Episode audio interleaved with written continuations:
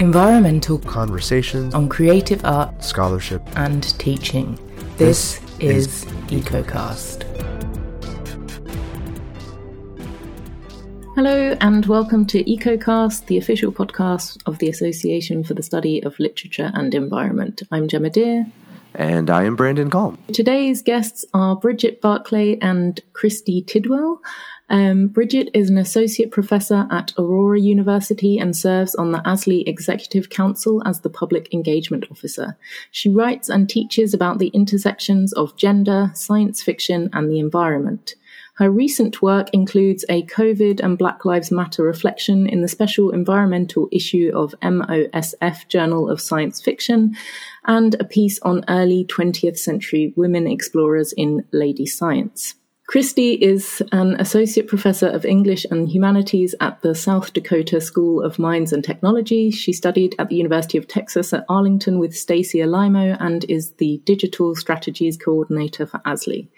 She works at the intersection of speculative fiction, environmental humanities, and gender studies, and is co editor of Fear and Nature Eco Horror Studies in the Anthropocene with Carter Soles. Together, Bridget and Christy have co-edited the collection Gender and Environment in Science Fiction, and they have a forthcoming special issue of science fiction film and television about creature features and the environment, a topic which will be the focus of today's episode. So welcome, Bridget and Christy, and thank you very much for coming on the show. Thank you for Thank having, you us. yeah, this one I'm I'm very excited for this episode, and it's it's a perfect month to be discussing this, right? Definitely. Um, so, since we are talking about creature features, today's root word is monster. Um, so the Oxford English Dictionary says that this originally meant a mythical creature which is part animal and part human, or which combines elements of the two or more animal forms and is frequently of great size and ferocious appearance. Um, the word later came to refer to any imaginary creature that is large, ugly, and frightening. So monsters are therefore usually seen as inhuman or ahuman, defined in opposition to human beings. The word comes from the Latin monere, meaning to warn or show. The mon of monster is also the mon of demonstrate. And so this suggests that monsters exist to show something or to warn about something. Uh, Jeffrey Jerome Cohen's 1996 book, Monster Theory, opens with the line, We live in a time of monsters. 25 years later, that statement rings truer than ever. But in the age of the Anthropocene, perhaps our monsters are of something of a new kind of species. Bridget and Christy, can you start us off by telling us exactly what a creature feature is? I mean, I guess one way to answer that is to think about the term itself, right? So there's the creature part. So they have um, animals, whether realistic or not, like the shark in Jaws or the dinosaurs in Jurassic Park. Um, perhaps a collection of animals, like a swarm of something. There's a great film called great in quotes here, a great film called Squirm about worms. Um, um, or it could be something more like the traditional monster that Gemma was just describing, but there's the creature. Um, there are also features in the sense of films. And we talk about both film and television in our science fiction film and television special issue. But a lot of this begins with film and then is adopted into other forms later. There's even novels and um, uh, games at other forms now that might adopt that language because it's familiar. I would also say that a creature feature kind of comes with an assumption about quality. they're often B movies, they might be described as, you know, so bad it's good. Um, and they combine then kind of pleasure in watching something a little bit silly, as well as fear at the monsters involved. Um, and they exist at the the kind of connecting point between science fiction and horror. Great. So let's um, let's kind of build from that then, and maybe talk a little bit about then what makes something an environmental creature feature. Where do we bring the eco into it? So, so when we're, we're thinking about it, we sometimes think about the the engagement with non-human creatures, of course, right? And so, non-human can be uh, can be humans that have been transformed. So, I like to write about Womanimal, um, movies, right? So like Wasp Woman or Mesa, terrible film, Mesa of Lost Women, which is just fantastic in its terribleness. It's actually noted as one of the most terrible movies. So the women are part tarantula, but they don't look like it. They just they just dance really. You know, the tarantella is that the the name of the song, right? Um, so there's there's ones like that where we can read them through a lens with these creatures. We can read it through the environmental lens. But then there's also some that are intentionally um, environmental, right? So especially the ones in the 70s. So uh, one of our favorite conversations is the, the fully denimed Sam Elliott in Frogs. He's just like full on denim canoeing through things. And the creatures that are supposed to terrify us are just a bunch of frogs that are just being frogs normal size frogs like just but sometimes they're dropping out of like they're they're looking a little menacing at the rich people who are causing all the toxic problems so so sometimes they're more explicitly meant to be environmental um, but even ones like you know if you think about the early kaiju films right that um, uh, mm. godzilla and gamera um, all of those are are you know kind of speaking back to atomic um, warfare and toxins and and um, you know, so there's there's certainly a, a, more of a lead, even if it's not the '70s um, creature features and kaiju that are doing explicit stuff. But a lot of it we can just read as as that if we come to it with an environmental um, framework. Mm-hmm. And I might add, thinking about those 70s films like Frogs or Night of the Lepus, both released in 1972, that that like that kind of explicit environmentalism is tied up in the history of the moment right that's at the same time as we're passing lots of legislation in the US it's just a couple of years after the first earth day and so audiences i think would be primed to see those messages much more clearly um, because of all of that's going on at the moment hmm. And for you guys kind of working on this stuff, like what what came first? Was there like an interest in creature features first and then you're like, "Hey, this is a great way to think about the environment," or, you know, was it the other way around? I for me, I, mean, a lot of it um, grew out of just what Christy and I like to watch together through grad school. So we both were at um, UT Arlington together and both studied under Stacy Alaimo, and we we um, so we spent a lot of besides playing spades, we spent a lot of off nights watching um, watching creature features and and having beers together and and just laughing. I mean, there's something just there's a there's a good deal about the community with when we define creature features. We talk a lot about um, the fact that there's campiness and community and like these mm-hmm. messages mm-hmm. that if you can't sort of see the the camp, the drag of of um, like really bosomy female scientists that are right like that are wearing short skirts and it's like not safe for lab sort of work right? So those sorts of things are just so fun to laugh together and we and we started thinking about it kind of separately originally and we were doing presentations but I, I was just really like why do we enjoy watching stuff that's so bad with with creatures? It's so bad with gender stuff. It's it's so bad with science I'm doing air quotes for science here a lot of times, right? There's always kids running around the labs. Why? I, you know, like we need someone to cause the trouble, I guess. But so we just started having fun with it. And I was just, I just started thinking, why do I enjoy it so much? That was, that's how I got into it. Yeah. Yeah, and the fun is a big part of it for me too. And I have many fond memories of watching terrible movies with friends and you know giving them the Mystery Science Theater 3000 kind of treatment. Mm-hmm. Um, but then also for me, I think it was less trying to figure out why I like this, but trying to figure out why, especially during certain moments, historical moments, like in the 1970s and in the 1950s, and then in the 21st century with Sci Fi Channel films and The Asylum, why they um, seem to recur and why other people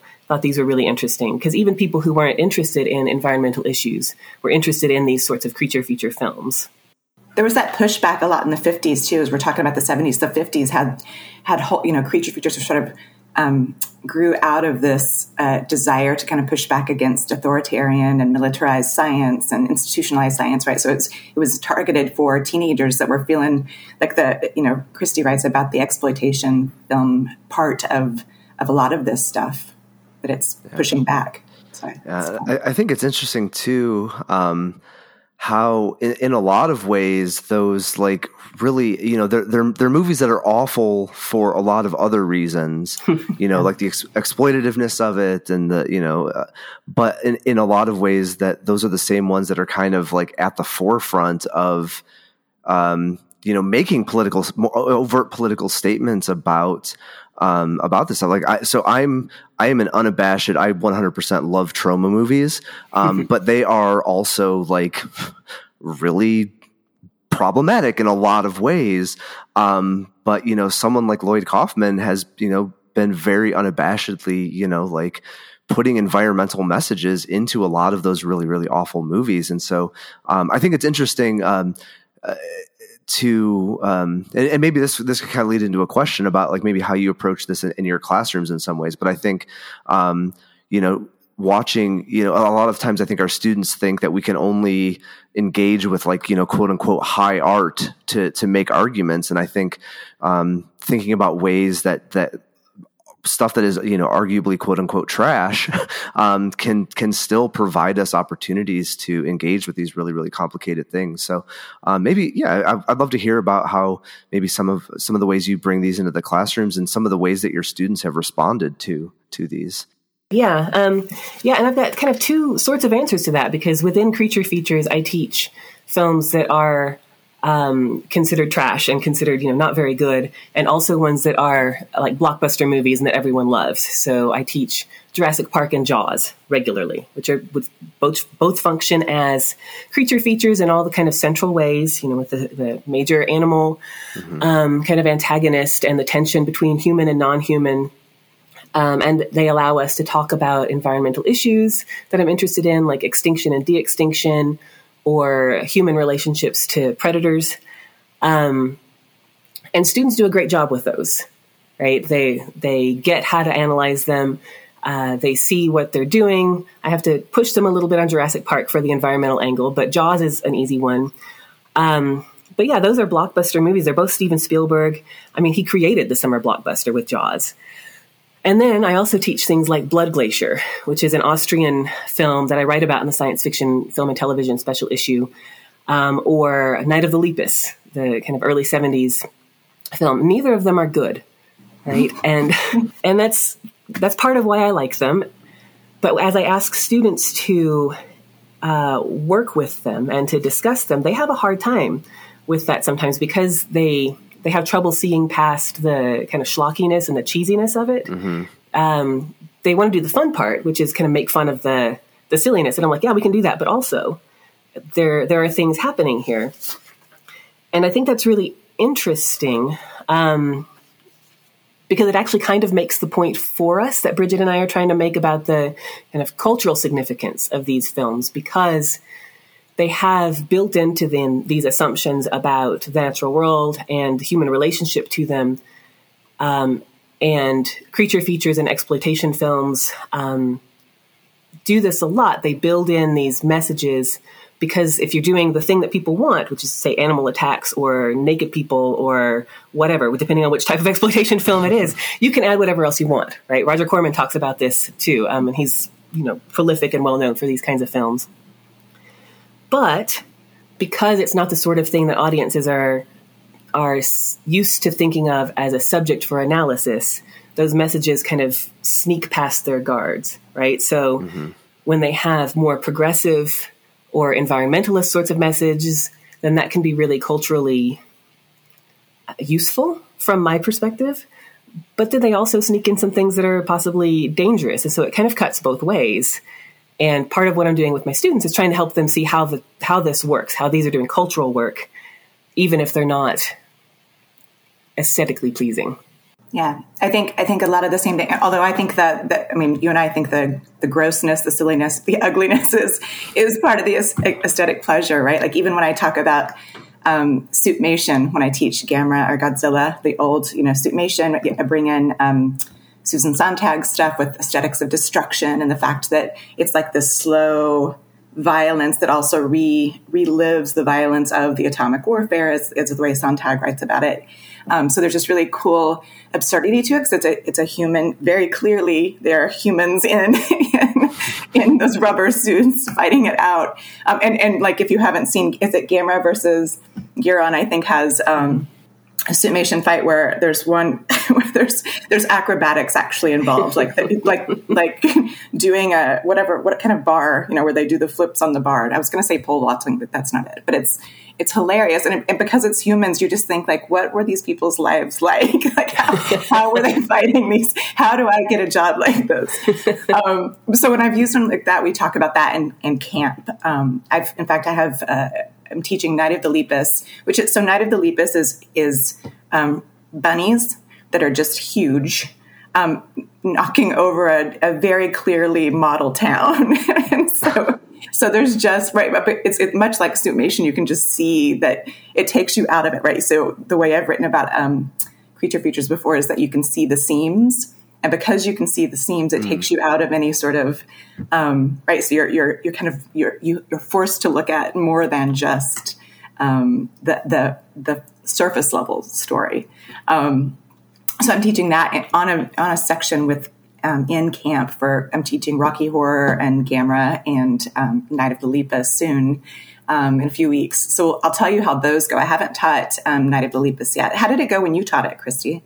Did you um, students? Yeah, I taught it a few years ago, and it went pretty well. Um, I found that they didn't have a lot to say about it, right? And it was one that wasn't widely available at the time, so I had to use class time to screen it, so we had less mm-hmm. time to discuss anyway. Yeah.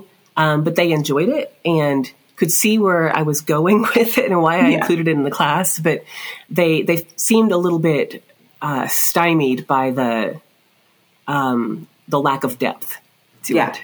Yeah, so I think that there's a, a, lot of that with the campiness that we like. Maybe my students are even more prepped for campiness because they have me. I am a version of camp. Um, but, but, when I've taught Creature of the of the Black from the Black Lagoon is the one I wrote about in the special fiction. I mean, it's one of my favorites, right? Lots of people's favorites. Um, and when I've taught that before, I've been sort of disturbed by. I had one class that I really was like, maybe I should do a report it form for the entire section. Christy and I would make jokes because they always chose the scientists over the monsters that we would watch. It was a spec fiction and film course. And they always were like, well, it's okay for the scientists to, throw toxins in the Black Lagoon and it's okay for, and I was just like, who are, who are you? Please stop. And I, the other section I was teaching was all like, received it the way I thought that the, all the students would. It was we're kind of look, looking at environmental stuff, so it's it's kind of interesting to see the the ways that students react differently, um, and, and that like even in what's the the film you write about is her, right, um, mm-hmm. Christy, in our book, and my students. So her is the one where there's right there um, AI is being ca- held captive and da da da da, and they all chose the. They were like, no, the inventor guy's the right person here. Like they're, they're just robots. It doesn't matter. And so I just was like, their ethics. I was like, please guys, work with me on some moral decisions here. Yeah, and I think you're talking about Ex Machina, actually. Ex Machina, right? Yeah, I'm talking about Ex Machina. That's right. Yeah. So you've both been talking about this like camp and silliness quite a lot, and and I mean throughout the conversation, the words like bad and awful have been thrown around quite a lot, but it but in a positive sense, right? You know, it's this kind of good badness that you're talking about. Can you why what about that is important like why um what does this like kind of joy and campiness bring to the environmental discussion that you know a, a more serious text doesn't so that's when I, I, tend to write about this a lot. My students um, hear me quote Haraway and, and Alaimo all the time with with the um, you know Haraway's idea of kinship and the fact that if we want to, we have to fight and play for a resurgent world um, and Alaimo's uh, idea that if we can't laugh, we won't we won't desire the revolution. Um, and, and, it's, I mean, for, for at least 10 years now, we've had this conversation in environmental, um, at ASLE, right, and in other environmental spaces, that teaching environmental issues, so we teach gender issues and environmental and race issues. Gosh, like talk about like daunting, right? It is, it is, you can, you can just feel the weight of it. Um, and so it, it, I, I started digging, really having to dig um, years ago, and, and conversations were coming up throughout ASLE, like how do we stay hopeful when we get all of this bad news, and especially during the during the Trump presidency, right? It's hard to maintain some sense of hope, and so I, I was really having to like search for ways to do that. And I think there's there's been some great writing on it, right? So uh, um, Haraway and Alaimo, but also Nicole Seymour writes about that the fact that the, there's pat, there's power in satire and camp and humor. Um, and it's really important for us to have that sense of community, right? Those those things all build community because if we all if we the four of us speaking here today, we probably have a similar sense of what is absurd in the world, right? In terms of environmental things. And so if we if we can kind of play with the camp of that, right? If you can if you can um, mock the same things, then you're building community in the ways that we see the world as absurd, and then you're not just on the outside of it thinking like, ah, what's the world doing? But we're we've created some sense of solidarity against um, those absurdities, right? And and just laughing is is I think a really, I think I think laughing is really strong. Like you know, what, what's the what's the um, phrase that uh, men fear that w- women will laugh at them, right? That's the Atwood quote, and uh, women feel that fear that we'll be killed. Um, so there's right, like laughing about some of this is kind of helpful. I, I, as you were talking there too, that it made me. Um, I think there's there's something to that too, just in terms of there there's something about the imperfection of it. I guess is, is what I'm thinking, and, and and the ability to grapple with imperfection and be okay with imperfection. Um, and I'm not trying to like make sweeping assumptions, but I feel like you know the other the other side of that political spectrum is about consistency it's about normalcy it's about in some ways perfection. And you know not being able to laugh at yourself not you know not being able to admit your mistakes or to to work through those mistakes and stuff like that. And so um, i think that's another really interesting you know kind of connection to this and, and that sense of community that we're able to you know we, we can laugh at ourselves a lot of the time. And um, you know, and, and again, not, you know, thinking about the Trump presidency and, you know, all of just the, the laughable, but also horrific things that happened in that four years. Um, but that's a person who was never able to admit mistakes, who was never able to laugh at himself, um, or, or, you know, be, be a part of, of that broader, you know, community that, that that's trying to be developed. Yeah if you think about too, like I, I, can't even remember what Sarah Palin looks like, but I can remember Tina Fey as Sarah Palin, right? Yeah. so, so those sorts of things. I mean, they really are. I think there's we. I think they can often be overlooked, but they are extremely powerful. Just being able to laugh at something. Mm-hmm. Um, and, I, and, so I think this maybe is a good opportunity to to start thinking about, um, you know, what these, you know, we've been focusing on creature features and and you know the ways that these are you know, in many ways highlighting this monstrous thing or even this monstrous other typically, right? That it's not, it's a non-human. Um, so maybe I'd love to hear um, from both of you about how, um, how these get us to think about or grapple with, you know, humanity um, and or humanity's relationship to the natural world. Yeah. So, so thinking about creature features as films about the non-human like that non-human is defined in opposition to the human, right? And the, these films rely on that opposition in much the same way that the kind of definitions of monster um, have done for so long. They either seem to present humans as the dominant species, you know, we deserve to be in charge, and here is this temporary threat from an, an animal or a non-human other, or they show how human and non-human are kind of terrifyingly interconnected. Um, so it seems like a lot of creature features are really getting into this widespread fear that we're not as special as we think we are and that we cannot control the rest of the planet in the way that we want to. And that's one of the major themes of uh, Jurassic Park. That's one of my go-to films, right? that, you know, we think we can control all of this, but we can't, right? Um, and some creature features kind of uncomplicatedly reinforce these ideas about humans and non-humans being separate, um, and some don't. And sometimes how how much those ideas are reinforced or challenged might have to do a lot with how we watch them, right? So, um, Stacy Alaimo writes about you know the muddled middles of monster movies, and I forget it's like it's like from 20 years ago now, but I've always found this a really useful idea because for us watching these films, we do identify with the monsters a lot of the time, right? So, you know, Bridget was talking about teaching these films and having the, the students identify with the scientists when she doesn't think they're supposed to. Um, like when I teach Godzilla, I come in and I'm like, poor Godzilla. And they're like, he destroyed Tokyo.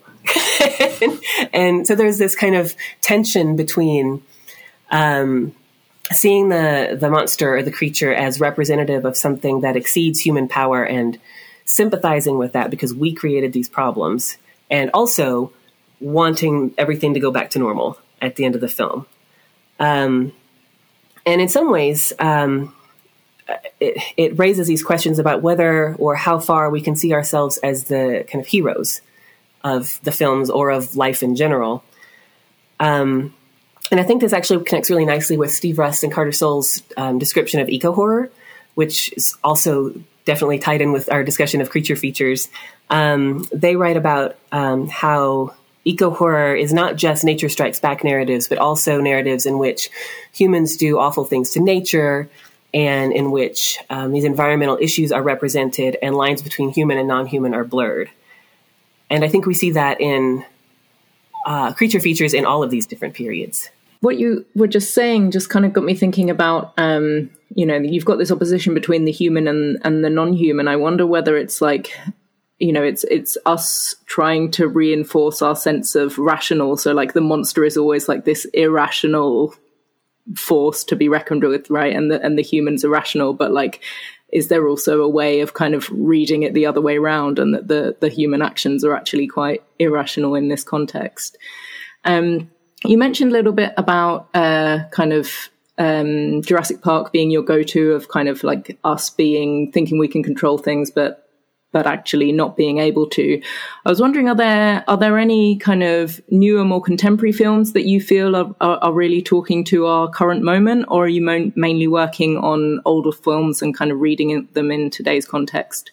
Uh, well, I can tell you that Christy definitely does the the more recent stuff, and she's definitely far into horror. So when she she'll get, have have a lot of other. Um, newer stuff to recommend. I tend to focus in the 50s um, because well, that was the era. That's the era I wrote about for you know my dissertation. So I was doing pulps from the 20s through the 50s, and it's just the era that I mean I, it, it, just draws me in and I can't handle, I can't handle too much horror. So anytime a new horror film comes out, I'm like, Christy, can I watch it? And she's like, no, do not watch Midsommar. Right. Like she, she does, do not watch, do not, she tells me what not to watch. I'm, She has a good, good read on what I can handle. So the fifties, the fifties are, are good for me, but I do, I do really like, um, Fortitude. Don Keat, um, Keatley writes about it in our in our special issue. It's a series um, from 2015, and and it's so it's talking a lot of so there's it's um uh, permafrost is defrosted, and there's uh, it's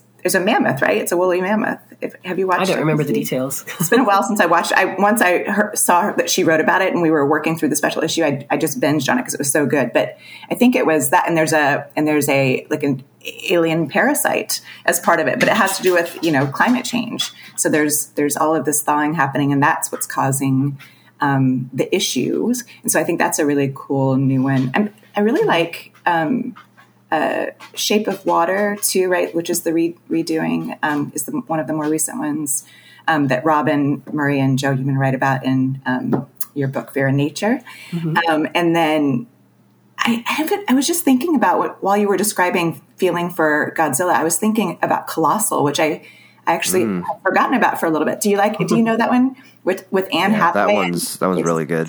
Yeah. yeah. and so that one is less. It's not so much environmental. It's more gender, really. Yeah, um, but it's a really cool one where she, where she is the kaiju, right? So she's so, sort of um, inhabiting this, or, or, or rather has this sort of like kaiju symbiotic or yeah, yeah, yeah relationship with it. So I think those are some cool newer ones. But Christy mm-hmm. is the go to on this one. Yeah, and like Jurassic Park is my go-to in a lot of ways, but like as the beginning of something that's still going on, right? So there's the sequels and Jurassic World movies that are still kind of digging into those same issues, and I really like the Jurassic World movies too, as continuing some of this. Um, and then yeah, Blood Glaciers that I mentioned, um, writing about is relatively recent. Um, I would say thinking about 21st century creature features, there's a major thread of kind of sci-fi channel and asylum films that are all very low budget and all build on this kind of I would say monster of the week, but it's not like a weekly TV show sort of model um, where you might have something like um, Sharktopus or um, Mega Shark versus Crocosaurus or all these kind of hybrid sorts of things. And they often also um, go back to the prehistoric. That seems to be one of the recurring 21st century themes, which is what what do we do with the past at this point? Like we're we're in this place where we're we're dealing with the potential loss of all these different species and with ongoing kind of sixth great extinction. And instead of kind of dealing with that directly, we're looking back at previous extinctions and what if these creatures come back, whether through microbial or bacterial sorts of things like in fortitude or blood glacier, or or through you know gimmicks like in um, like the mega shark movies. Mega shark is literally just like melted out of the the ice in the Arctic as climate change continues. Right, it's just been in there waiting.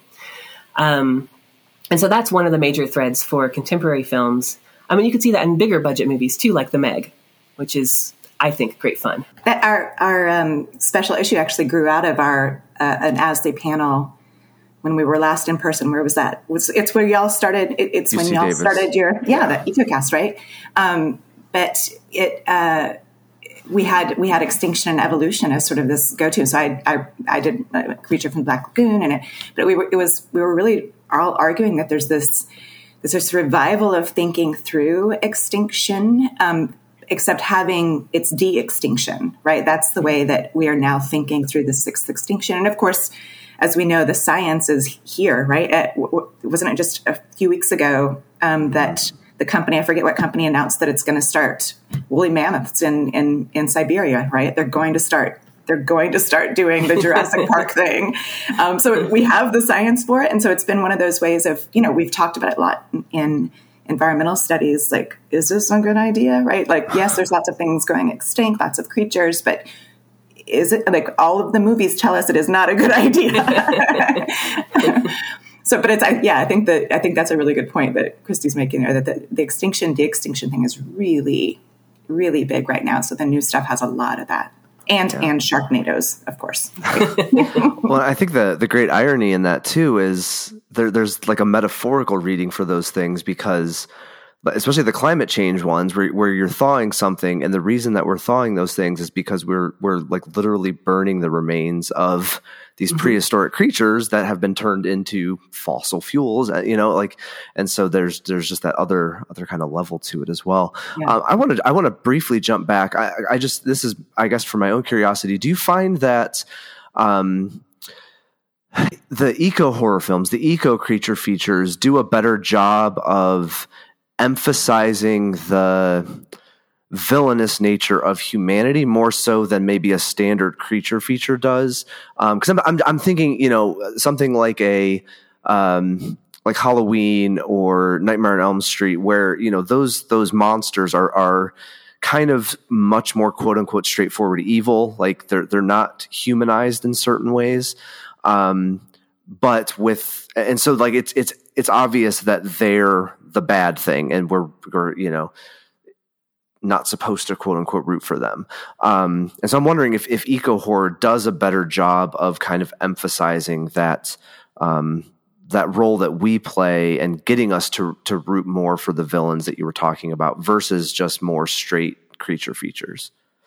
Christy will be better at answering this, but I will say that what was it? Is it God? It was Godzilla Kong movie that was out a couple of years ago. Mm-hmm. Was that that was heavy handed with environmental? And I remember having a conversation with Carter um, Soles and with Christy and just being like, I don't find it as useful. Like it's a little too like um, saccharine in its mm-hmm. in its blame of humans. Like a little, it's like saying like recycling will save the world. No, it won't. it won't. but it, sure, it's good to do, but no. yeah, I'm, I'm, thinking really hard about this. Um, I think I'm a little bit thrown off by the question because I don't usually think of things like Halloween and Nightmare on Elm Street as creature features, right? So the the monsters there are not creatures right in the same way and so i have not quite put them in conversation with each other in my brain um, and i think those those kinds of things those like slashers like the the the monster is like and they're they're male in both these cases so his his only function is to murder right there's nothing else there's even if there's right. a hint of an explanation as in some of the later halloween films or something it's not really to give to promote sympathy or anything. Right. But in films like um, Godzilla, uh, like the creature's purpose is not to murder. Godzilla does, right? Um, but but like there's a larger picture to it than that. And I think this might be getting at some of the tension between science fiction and horror in the in creature features as well.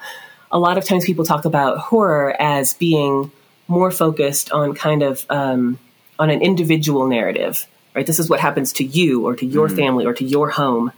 Where science fiction often addresses things that can be more societal or more global. Um, and so Godzilla then steps in here and represents something and something complex and something interesting. And it's not just a threat to one small group of people. And I think that bigger context gives more space for thinking in complex ways about the monster than just this this one guy with a knife is going to kill me if I don't hmm. escape. Yeah, I think that's yeah, I think that's a really interesting way to think about it, and I think it it it does emphasize that that impact, that especially in you know in, in our conversations and in, in, the stuff that we do with ASLE, that it isn't an individual thing, right? As Bridget said, it's not you recycling isn't going to do much. That this this has to be um, both a global effort, but but primarily you know the an effort on the part of large corporations to make that change because you know there's only so much that we can do. Bring down bring down capitalism, right? That's the yeah. only way to do it. yeah. Yeah, great. Well, that's actually there, there's a total there's a there's another connection there. I mean, if we're talking about really low budget films, a lot of the times that are out of the studio system, that are not part of this larger kind of capitalist money making thing that they are. You know, I think there's another.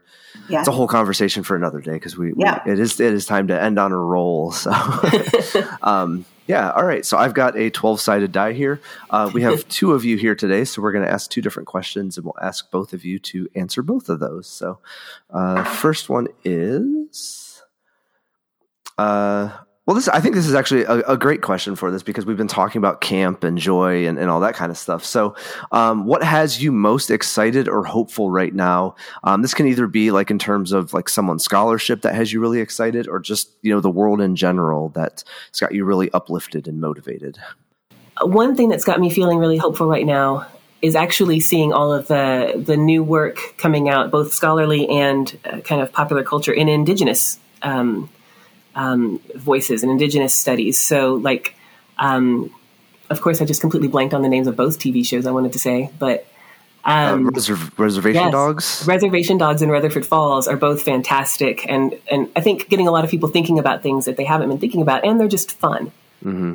Yeah, and I, I right now I've been I've been teaching um, environmental studies and intro to environmental studies class right now, and and made it deliberately about wonder and curiosity as opposed to um, here's all the terrible stuff. And so i'm finding i'm finding it, it's helping me too. And I, and I, did it partly because of where we are in the world. Like we're all exhausted. We're all have, we've all had enough bad news for a little bit. And also we, there's there's lots of good arguments that right? There's lots of good research that shows that we don't actually make changes um, we don't change other people's minds by with fear. We change it with joy and love and curiosity and right? It's the same as anything else. That's that, that's how I'm getting students who don't didn't are taking it because it fit their schedule. That's how I'm getting them to be environmentalists. So seeing their work and seeing them get excited about um, Merlin Sheldrake's Entangled Life, you know, getting them excited about fungi and and um, World of Wonders, and um, we're reading Kimmerer right now, and they're and they're just like seeing them get involved. I'm, I'm really loving that, and and um, some students' eco media projects I've been really into lately. They've been giving me a lot of hope. That and sourdough bread. I've been eating a lot of bread. yeah, I think the vast majority of the world has has re- resorted to carbs more recently. yes. All right. All right. Question number two is number twelve. Uh, what's uh, what's something you like to do on a day off? I like to sometimes I wrote down when when I was thinking through these questions, I wrote down that I want to drink beer and watch movies with Christy, but that's only because we haven't seen each other in, in ages. But what I usually do is, you know, go to used bookstores, look through pulp sections, um, you know, go on hikes, hang out with the dog, go on, went to the orchard yesterday with my kids. Um, so that kind of stuff. Sometimes I clean, but I don't like to. yeah, I mean, and I would say most of the same things actually. Like our days off look very similar.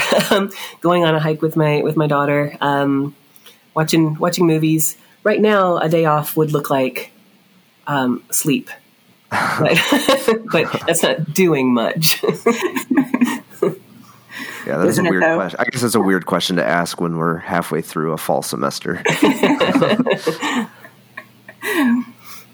Okay, so thank you both so much for coming on the show. Um, it's been a really wonderful conversation. Um, how can listeners find out more about you and your work? Do you have any social media or websites or anything like that? Yeah, um, you can find me at christymtidwell.wordpress.com. It's got all my my um, publications there, any that I can link to. And you can follow me on Twitter, Christy M. Tidwell, same deal. And I have uh, a Bridget A. Barclay Wix site, and um, I'm on Twitter as Bridge Barclay.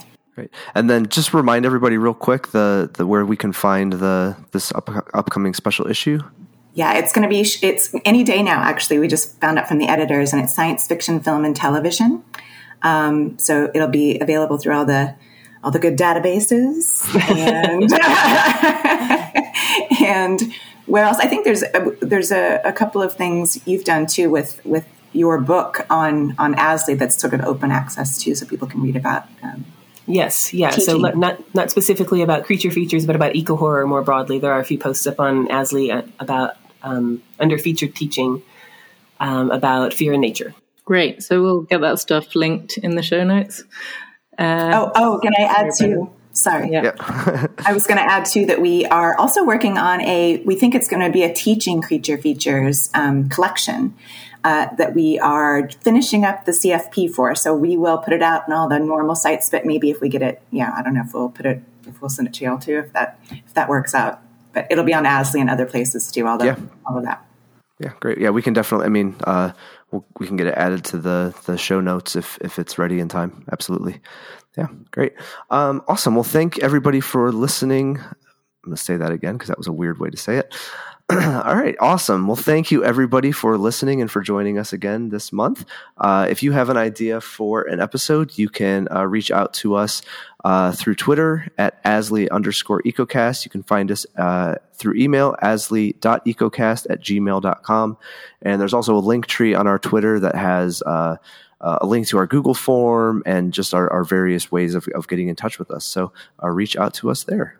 And if you've enjoyed the show, you can help us to reach a bigger audience by subscribing and leaving a review wherever you get your podcasts. And of course, we are always open to receiving your feedback. Thank you so much. Till next time.